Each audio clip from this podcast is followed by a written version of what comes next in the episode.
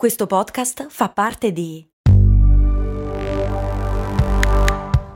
Voice Podcast Creators Company. Ecco il suo resto. Mm, certo che al giorno d'oggi con un euro non si fa più granché. Beh, lo posso usare per il carrello della spesa.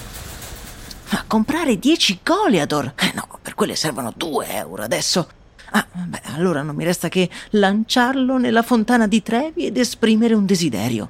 Oppure, beh, potrei investire sul mio futuro. Ma un euro? Beh, sì, su Scalable.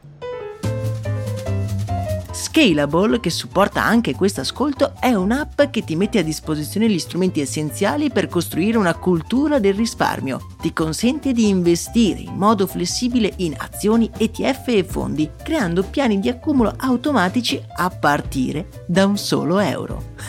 Altro che Fontana di Trevi. Amplia le tue conoscenze finanziarie e fai crescere i tuoi risparmi nel tempo. Scopri Scalable per i tuoi investimenti. Link in descrizione.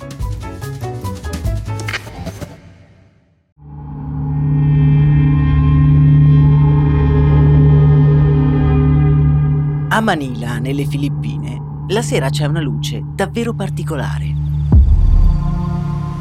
Il cielo verdognolo esalta i colori delle case fatiscenti della periferia. I motorini sfrecciano, tutti in direzioni diverse, e piano piano le strade si svuotano. Il caldo è opprimente e in uno dei pochi mini market dell'isolato l'aria è resa ancora più irrespirabile da datati frigoriferi semivuoti che ronzano poco rassicuranti in un angolo. Un ventilatore scuote la testa sconsolato, facendo ondeggiare sacchetti di patatine ammassati sulle pareti. Una figura ci scruta, appollaiata dietro il bancone della cassa.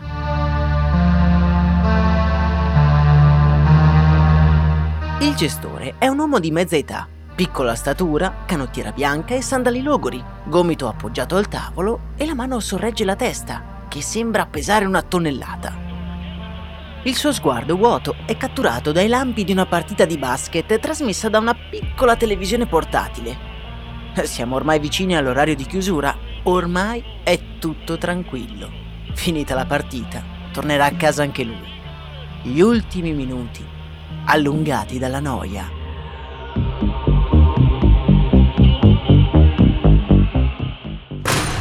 Improvvisamente la porta del negozio si spalanca e un ragazzo dal volto coperto irrompe nel mini market, puntando contro il terrorizzato gestore. Una pistola.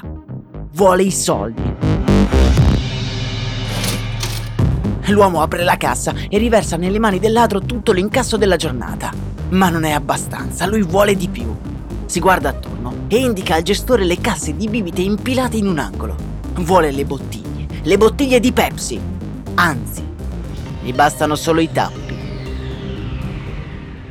Quell'uomo vuole i tappi della Pepsi? Ma perché? Max Corona, che sarei io, presenta Flashback, una serie targata a storie di brand in cui andremo a scoprire un momento speciale di un grande marchio pazze storie, errori di marketing imprevisti davvero imprevedibili, oppure geniali soluzioni che hanno cambiato la storia dei grandi marchi. Un'occhiata al passato di un brand che abbiamo già raccontato in questo podcast per recuperare piccoli o grandi dettagli. In una parola, flashback. Vi ricordo che per non perdere nessun episodio conviene iscriversi al canale podcast e attivare la campanellina delle notifiche. Oggi riavvolgeremo il nastro del passato per rivivere uno dei più grandi disastri di marketing della storia. Protagonista un brand che conosciamo molto bene, Pepsi, che nel suo momento migliore ha rischiato di mandare tutto all'aria per un piccolo errore all'apparenza insignificante.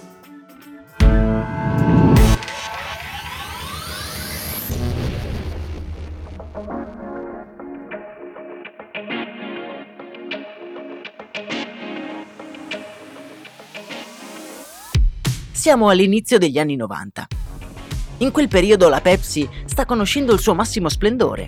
Coca-Cola, la rivale di una vita, si è appena suicidata lanciando sul mercato la New Coke e la Pepsi ha i numeri per dare l'affondo decisivo. Forte della sua immagine giovane e brillante, il brand vuole battere l'eterna rivale in ogni mercato in cui opera. Uno dei paesi in cui si trova più in difficoltà sono le Filippine, dove la Coca-Cola detiene l'80% del mercato. Parliamo però, amici miei, di un paese molto particolare. Situato nel sud-est asiatico, composto da un arcipelago di centinaia di isole, per decenni il controllo degli Stati Uniti sulle Filippine è stato totale. La lingua ufficiale infatti è l'inglese. Si ascoltano i gruppi americani, si gioca a basket e nei cinema si sogna di essere come Harrison Ford e Richard Gere. Per i filippini, gli americani sono sempre stati un esempio, nel bene e nel male. Certo non possono permettersi chissà che cosa, sono uno stato di 60 milioni di persone con un reddito medio molto basso, ma tutti o quasi sono rimasti vittima del dolce fascino delle bibite gassate. È il prodotto ideale per un paese povero, avido di un sorso di frizzante dolcezza. Insomma, negli anni 90 sono un grosso mercato che ancora non ha mostrato tutto il suo potenziale. La Pepsi non può davvero permettersi che la cerrima rivale di Atlanta si becchi tutta la torta. Per recuperare terreno sulla Coca-Cola, decide quindi di passare all'artiglieria pesante. Decide di indire un concorso a premi. Lo chiama The Number Fever.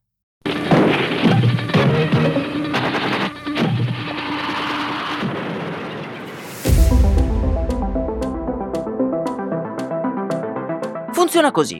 Su ogni tappo di Pepsi viene stampato un numero da 0 a 999 e in diretta TV ogni sera viene dichiarato un numero vincitore. I premi in palio vanno da poche migliaia di pesos fino al premio finale di un milione di pesos. Malgrado un milione di pesos valga appena, si fa per dire, 50.000 dollari, per i filippini rappresenta comunque una cifra completamente fuori di testa.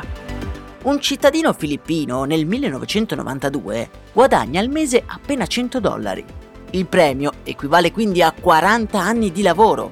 Una cifra insomma per cui si è disposti a correre più di qualche rischio.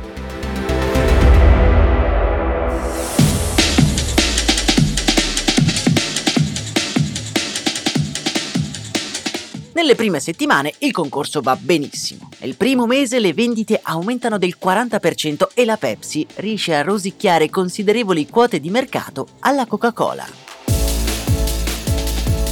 Velocemente però l'interesse e il divertimento si trasformano in una vera e propria mania. La ricerca dei tappi fortunati per i filippini di qualsiasi estrazione sociale diventa un'ossessione collettiva. I mini market vengono presi d'assalto, si creano gruppi di acquisto e nelle serate afose le strade di Manila sono più pericolose che mai. I ladri non vogliono solo i tuoi soldi, vogliono anche i tappi. Così, per sicurezza, non si sa mai.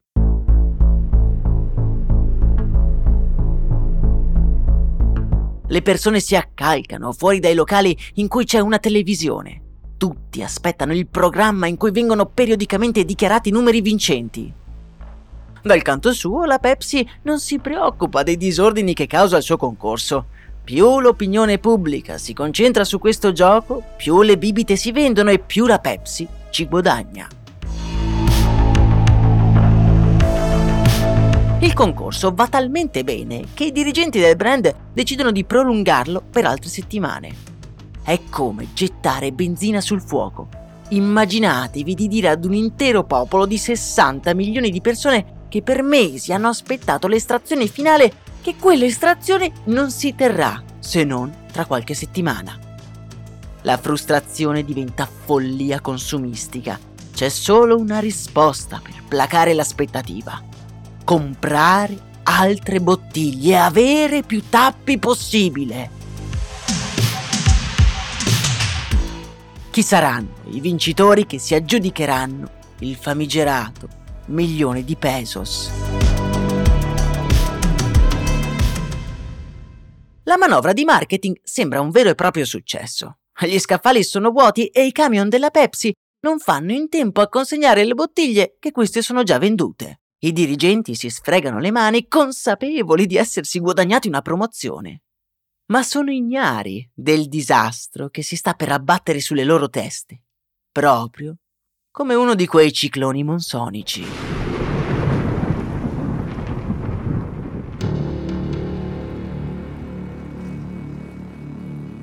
Finalmente arriva il giorno tanto atteso. È il 28 maggio. Il caldo è soffocante. Nessuno ha preso impegni per quella sera. Come se fosse la finale del campionato del mondo. Un intero popolo è in attesa della verità.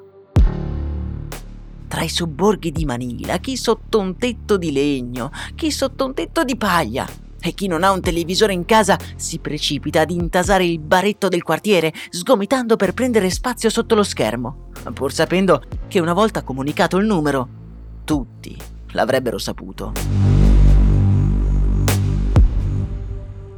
Regna un silenzio irreale.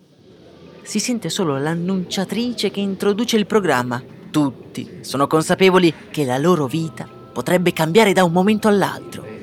Bastano solo tre cifre.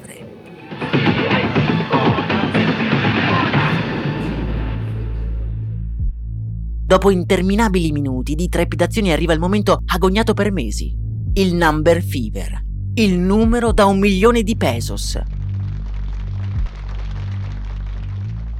Qualcuno fa segni scaramantici, qualcun altro ripete a memoria i numeri stampati sui propri tappi sperando che la signorina in tv dica proprio uno di quelli.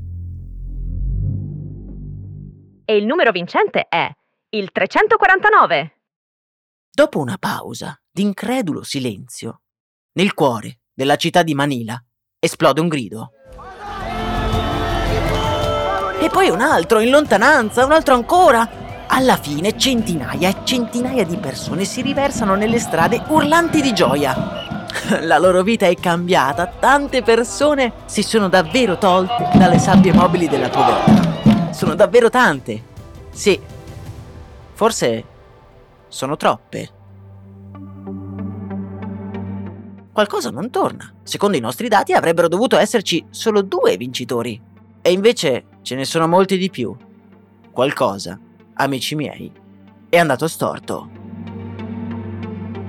C'è stato un errore, probabilmente dovuto al prolungamento del concorso. Ah, ve lo ricordate, non è vero? Quando la Pepsi ha pensato, ma sì, facciamo ancora più soldi. Il numero 349, in precedenza associato a nessun premio, è stato riassegnato al primo premio. È come se il prolungamento avesse resettato i premi e il 349, che prima non valeva niente, ora vale un milione di pesos. Il problema è che il numero sarebbe dovuto andare solo a due persone, mentre il 349 era stato stampato su 600.000 tappi. E ora queste 600.000 persone vogliono i loro soldi.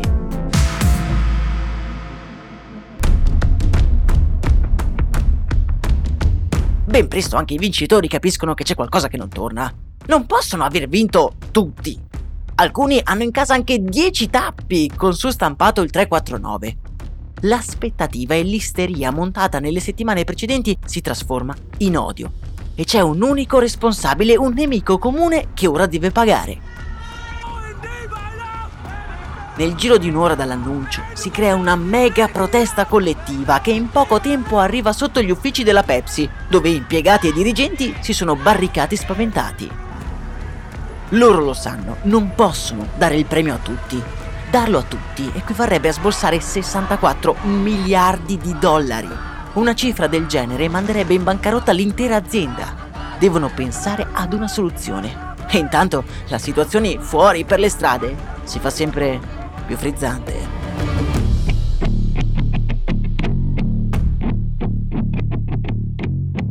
Come se l'attesa, maturata nelle settimane precedenti, sia scoppiata tutta in un colpo. Camion della Pepsi vengono presi d'assalto e dati alle fiamme. Cinque manifestanti perdono la vita. I dirigenti della Pepsi vengono minacciati di morte finché una bomba carta non viene lanciata dentro una finestra degli uffici e i tre impiegati della Pepsi perderanno la vita nell'esplosione.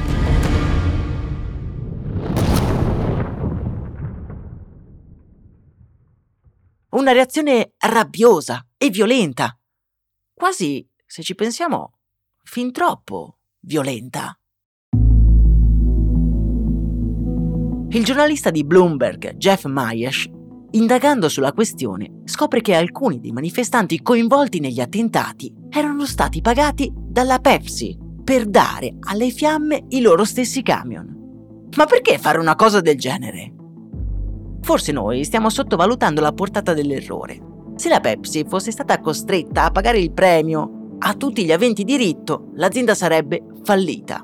Badate bene che sarebbe fallita tutta l'azienda, non solo la sezione delle Filippine. La PepsiCo non esisterebbe più. La questione era di un'importanza quasi tragica. C'era un solo modo per cavarsi dall'impiccio. Il brand doveva far passare i manifestanti, che a tutti gli effetti avevano vinto il primo premio, dalla parte del torto. L'azienda era disposta a fare qualsiasi cosa, pur di non pagare, anche di mettere in pericolo l'incolumità dei suoi stessi dipendenti. Questi sospetti ovviamente non troveranno mai delle prove certe, ma il dubbio aleggia tuttora nell'area afosa di Manila.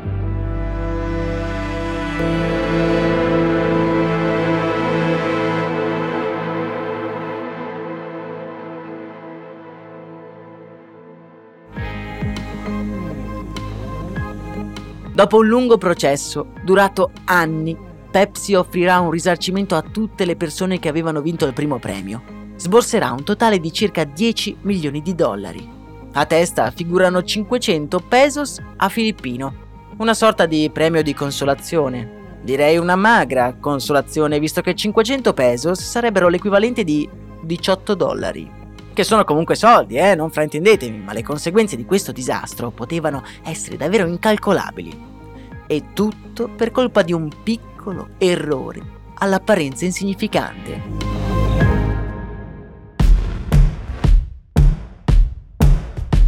Ancora oggi, più di 30 anni dopo, un'intera generazione di filippini odia visceralmente la Pepsi, non la beve, non tocca le bottiglie e non la nomina neanche. E per dire a qualcuno che è stato ingannato, fregato, nel gergo comune si usa ancora una formula che in italiano dovrebbe suonare pressappoco così. sei stato 349izzato. E anche voi, la prossima volta che andrete nelle Filippine e vi parleranno di un mostro blu, beh, almeno sapete di che cosa stanno parlando. Spero che questo flashback alla scoperta di uno dei disastri di marketing più eclatanti della storia vi sia piaciuto. Io vi ringrazio molto per avermi accompagnato in questo viaggio e se ti piace questo nuovo format lasciami un commento e iscriviti al canale podcast per non perderti i prossimi episodi. Per oggi è davvero tutto. Io sono Max Corona e anche questo è Storia di Brand.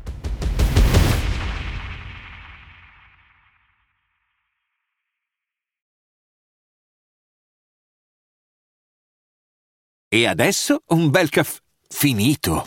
Perché rischiare di rimanere senza caffè quando puoi abbonarti a Caffè Borbone? Prezzi vantaggiosi, costi di spedizione inclusi, tante possibilità di personalizzazione e l'abbonamento lo sospendi quando vuoi. Decidi tu la frequenza, la qualità, scegli tra le cialde e capsule compatibili e crea il tuo mix di gusti e miscele. Mai più senza caffè con l'abbonamento Caffè Borbone. Tutte le info su caffèborbone.com.